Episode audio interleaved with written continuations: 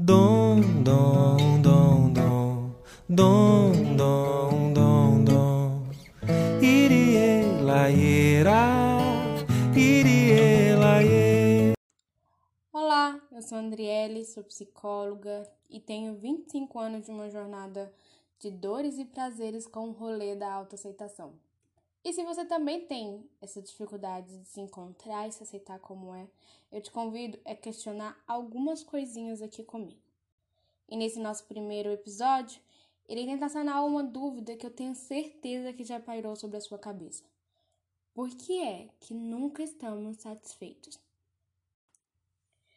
Talvez eu consiga te explicar de forma mais acessível esse assunto tão complicado. O que acontece é, você concorda comigo que durante toda a nossa existência, desde que nós nos entendemos por gente, durante toda a nossa formação de base enquanto pessoa, nós somos baseados por estímulos externos, de pessoas externas a nós, dos ambientes externos que nós estamos, das coisas às quais nós nos socializamos, dos grupos aos quais nós nos encaixamos, todos acabam é, jogando estímulos a nós sobre o que é certo e o que é errado. Assim, até nós criarmos uma maturidade pessoal, uma maturidade emocional, a gente começa a basear toda a nossa existência no encaixe desses conceitos, que por sua vez tem se tornado cada vez mais padronizado. E aí é no momento em que a gente adquire a maturidade emocional que a gente começa a questionar esses padrões. Peraí, o que eu acho que é certo na minha cabeça não condiz com o que eu acreditei a vida toda não condiz com o que todo mundo está me dizendo de certo. O que é ideal não condiz para mim em relação ao que é ideal para a maioria. Quando a gente começa a criar esse tipo de questionamento, a gente está começando a criar nossa individualidade pessoal.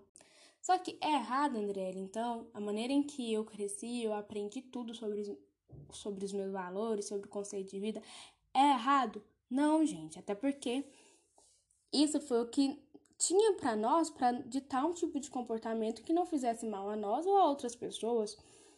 Porque até então nós não tínhamos capacidade, enquanto crianças e adolescentes, de tentar sozinhos criar esses conceitos. Então a gente precisava de uma forma de ser guiado.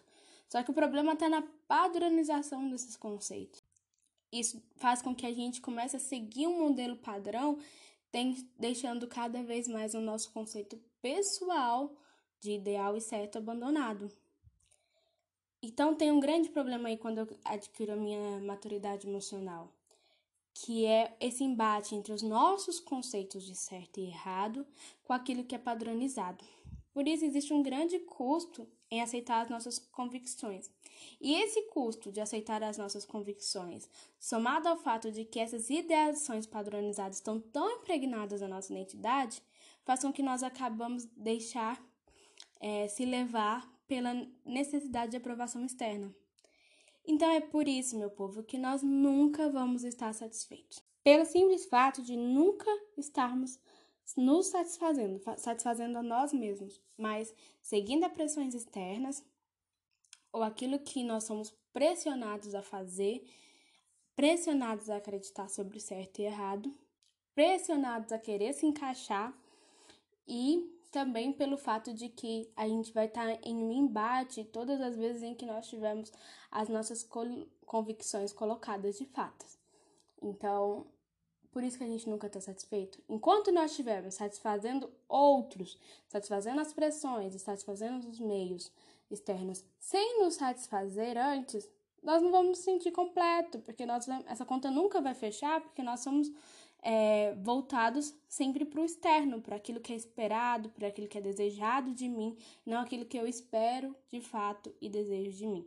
Além do fato de que muitas pessoas até hoje são infantilizadas emocionalmente. Tem uma galera aí que ainda não conseguiu criar essa tal de maturidade emocional que consegue distinguir por si só o que para ela é certo, o que para ela é errado, qual é a maneira certa ou errada de viver, o que é ideal ou não, sem ficar procurando a resposta daquilo que é externo a ela. Então, esses dois fatores fazem com que nós nunca sejamos satisfeitos de fato. Amarelo, rosa e azul, me aceita como eu sou.